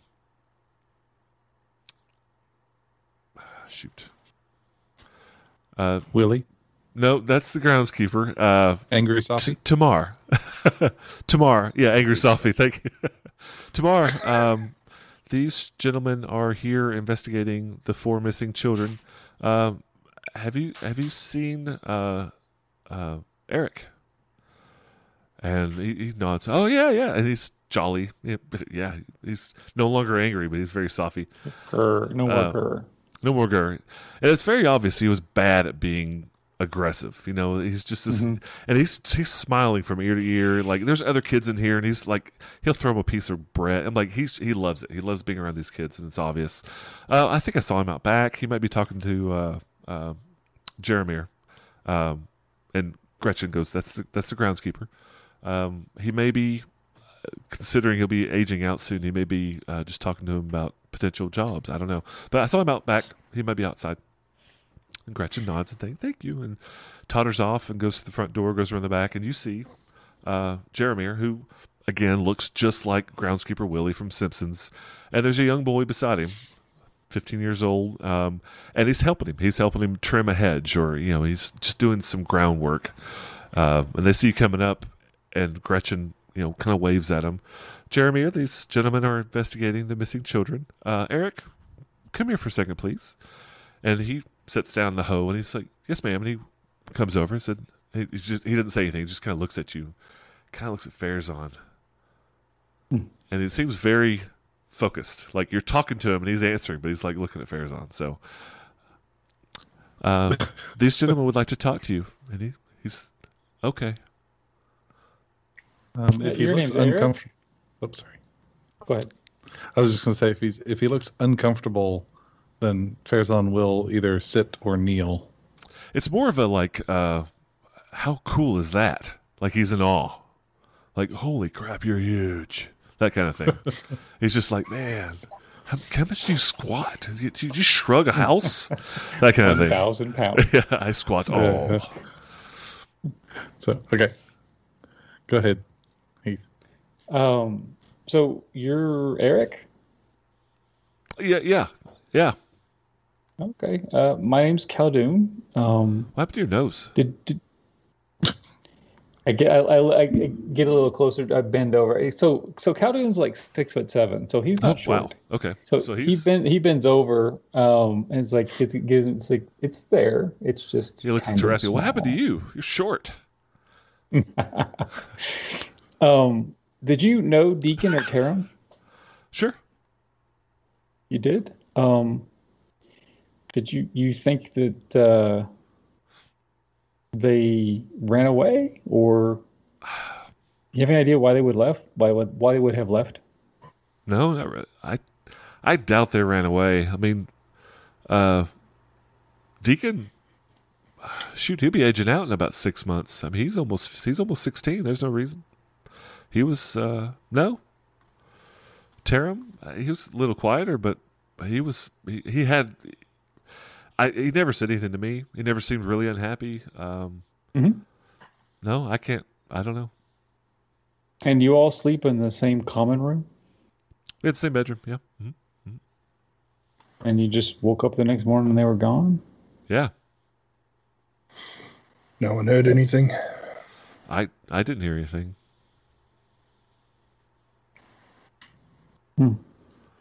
Does this happen often? Uh, Once a month. what people leaving? Does, does Yeah. this happen often? Like in, in the middle of the night? Oh no, not like that. I mean, people get adopted, sure, but disappearing. He, he looks at Gretchen. I mean, I've been here. I've been here two, three years, right? No, that's. I don't think it's ever happened before.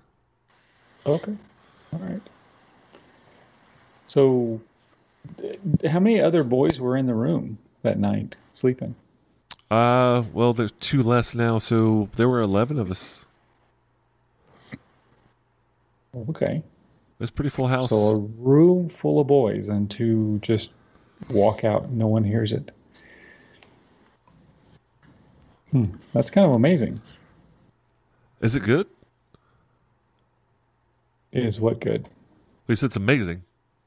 It's amazing. Yeah, that no one could have heard them.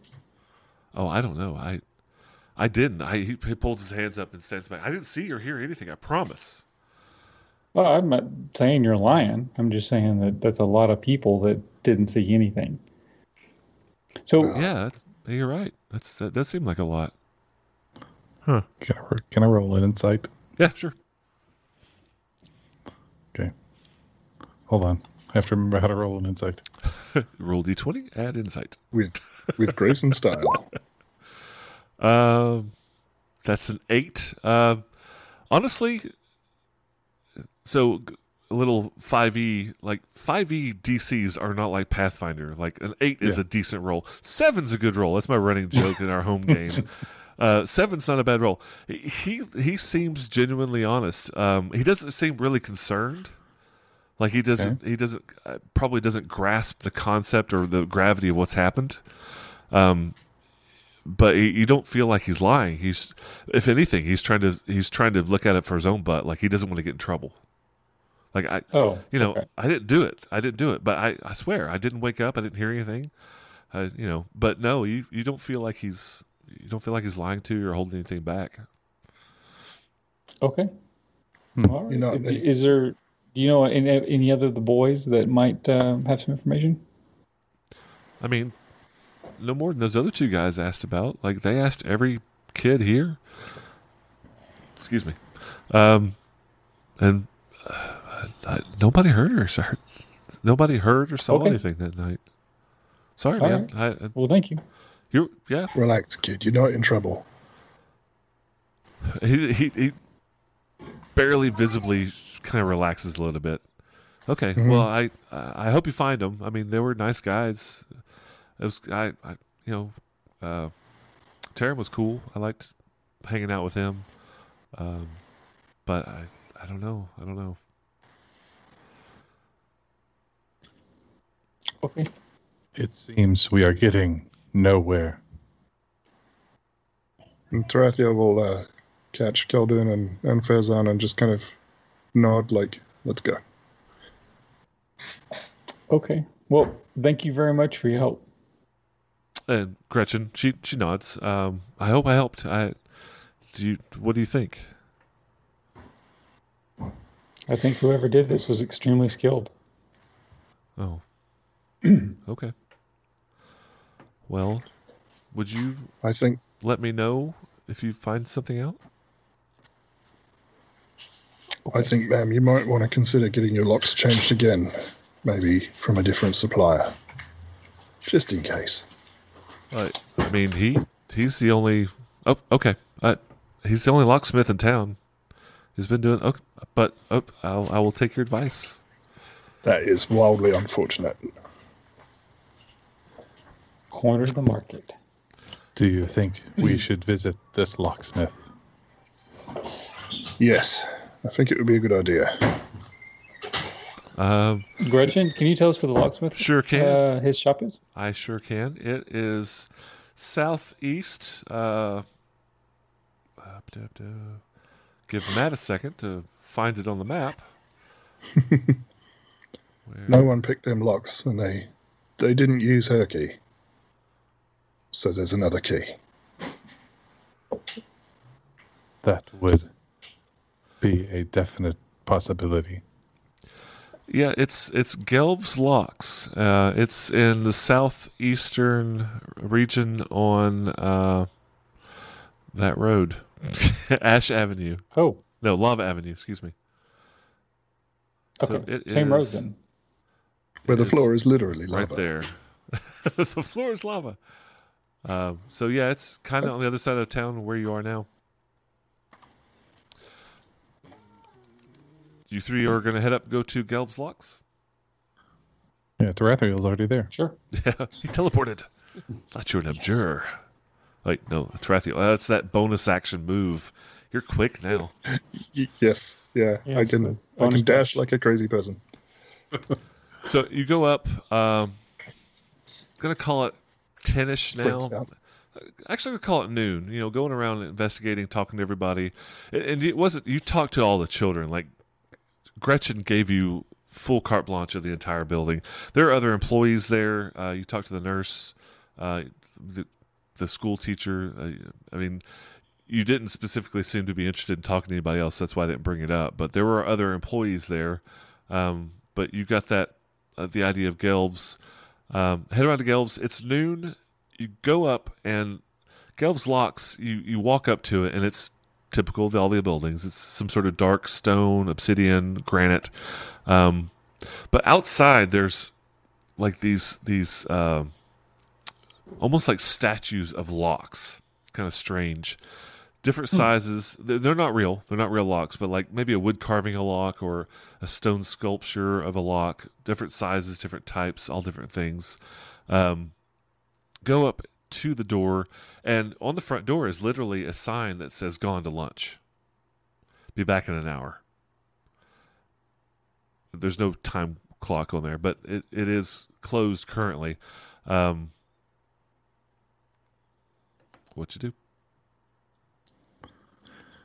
Check to make sure we weren't followed. Give me a perception. Perception. Can do that one. 12. 12. Uh, it doesn't appear to be followed. You don't appear to be followed. So you rolled a 12. Your passive is 13. So that gives you a 13. Um, Excellent. but no, you don't. You don't see that you're being followed. Okay. You don't see the person following you. Right. If there is someone following me, I wouldn't know that I was. Right. All right. Um, Farazan looks at the other two and says, What shall we do now? Get some lunch. Take five, break for lunch. Either that or you can try to pick some DC 25 locks to get in and look around. Yeah, breaking into a locksmith doesn't sound Yes. no, it doesn't. easy. It doesn't if, at the, all. if the orphanage has DC 25 locks, then who knows what this guy has Yeah. on his. The locksmith have you. He left the window open. DCGM. Yeah, DCGM. So hang out. Gonna go get something to eat. Come back. What's the plan? Is there somewhere Street like vendor. on, on this street where we could hang out unobtrusively? Uh, I mean, Or would, I mean, we, we stick out like a Yeah. and hand of sore thumb. you, so you, Tarathiel, you just like you close your eyes and nobody can see you. These other, two, well, and Khaldun, you know, you put you hold it. Farazan, turd in a punch bowl. He is not hiding. yep. And I, I don't want it to make it sound like these roads are vacant. Like there are people. This is a busy city. There are kiosks. There are like uh, cart uh, hot dog salesmen.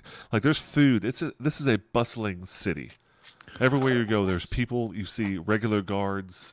Um, you're close enough as you bypassed Crater Lake. You did see um, what you had heard about earlier. The priests were down at the water purifying the water because, you know, every time the rain, you see just streams of, of poop and pee pouring into the Crater Lake, and they're cleaning it. You see them casting spells. Uh, like an army of priests of all different religions are down there um, cleaning this lake. Um, and beside, you know, at Gelb's Locks, there's buildings beside to the left. Actually, if you look over to the left, right beside, maybe about a block down, that blue building, um, this is um the academy. Did I ping it? Yes. Yeah. Okay. This is the academy. This is one of the tallest buildings in Cauldron. It is a seven story building. Uh, it's known as Blue Water Academy. Um, so to say that you want to hang out and like not be suspicious would literally just be say I stand there for an hour because there is just mm-hmm. tons of people mm-hmm. Okay. and like hiding in I plain mean, sight. if there's if, if there's street vendors and stuff, I mean, we could potentially grab some food and and appear to be just hanging around, eating it, and having a conversation. Sure, absolutely. I mean, again, I want a bears on three pound turkey leg. Yeah. Um, and I, I'm afraid I'm afraid you heard me say, "Bring me a lot of chicken." what I said was, "Bring me all, All the, the chickens chicken. you have." and some dry white toast. Yeah. yes. And funnel cake. How much for the women? so there were these amazing uh, sausage like hot dogs we had in I forgot were, were we in Germany? It was anyway, Austria. Austria, was Austria. with the hard Some- bread and the long with the the spicy mustard. So one of those uh, Ooh, wagons rolls by, and again, this the cost of this food is built into the whole day job stuff. So it's negligible cost, but it's absolutely freaking delicious. Uh, this guy comes gets his food from Sasserine, straight trawling in from uh, Sasserine's a port city. Um, Daily from Sasserine, delivered early in the morning. These are fresh. So he's got this great, wonderful food. You guys are hanging out. Uh, he has some ale. Have these these uh, sausages. Spend about an hour, um, and in the crowd of people walking around, you see a man walk up. I, I'm assuming you're not standing right in front of Gelb's door eating a hot dog, right? So you're off to the side. You see this man walk up, human, uh, average, eh, probably early 40s, brownish hair, um, typical for uh, Greyhawk, proper like general uh, cultural people, darker skin, but he's he looks like he's not necessarily from this area. He's probably further north, northeast towards maybe like Greyhawk City itself. Not quite as dark as like uh, in this area, the the jungle region. So he's not as dark skin, dark hair, but he he does sort of blend in. He's got lighter skin, but he walks up, pulls out you know this key, this ring of infinite number of keys, pulls the key out immediately Yeah, without even looking, keys. pops it in the door, flips the sign over to open, walks in, shuts the door behind him, and we will pick up next time. Awesome. Okay. Ta-da. Cool. Awesome. Thank you. Cool, cool, cool. You have to get to chase down the keymaster. I am the gatekeeper. And uh, thank you to whoever is still watching in the live stream. Yes, Yeah, thank you very much. Seven of you. Six of you. Bye. Yeah, someone left. Oh, well, it is over. It's. Bye, guys.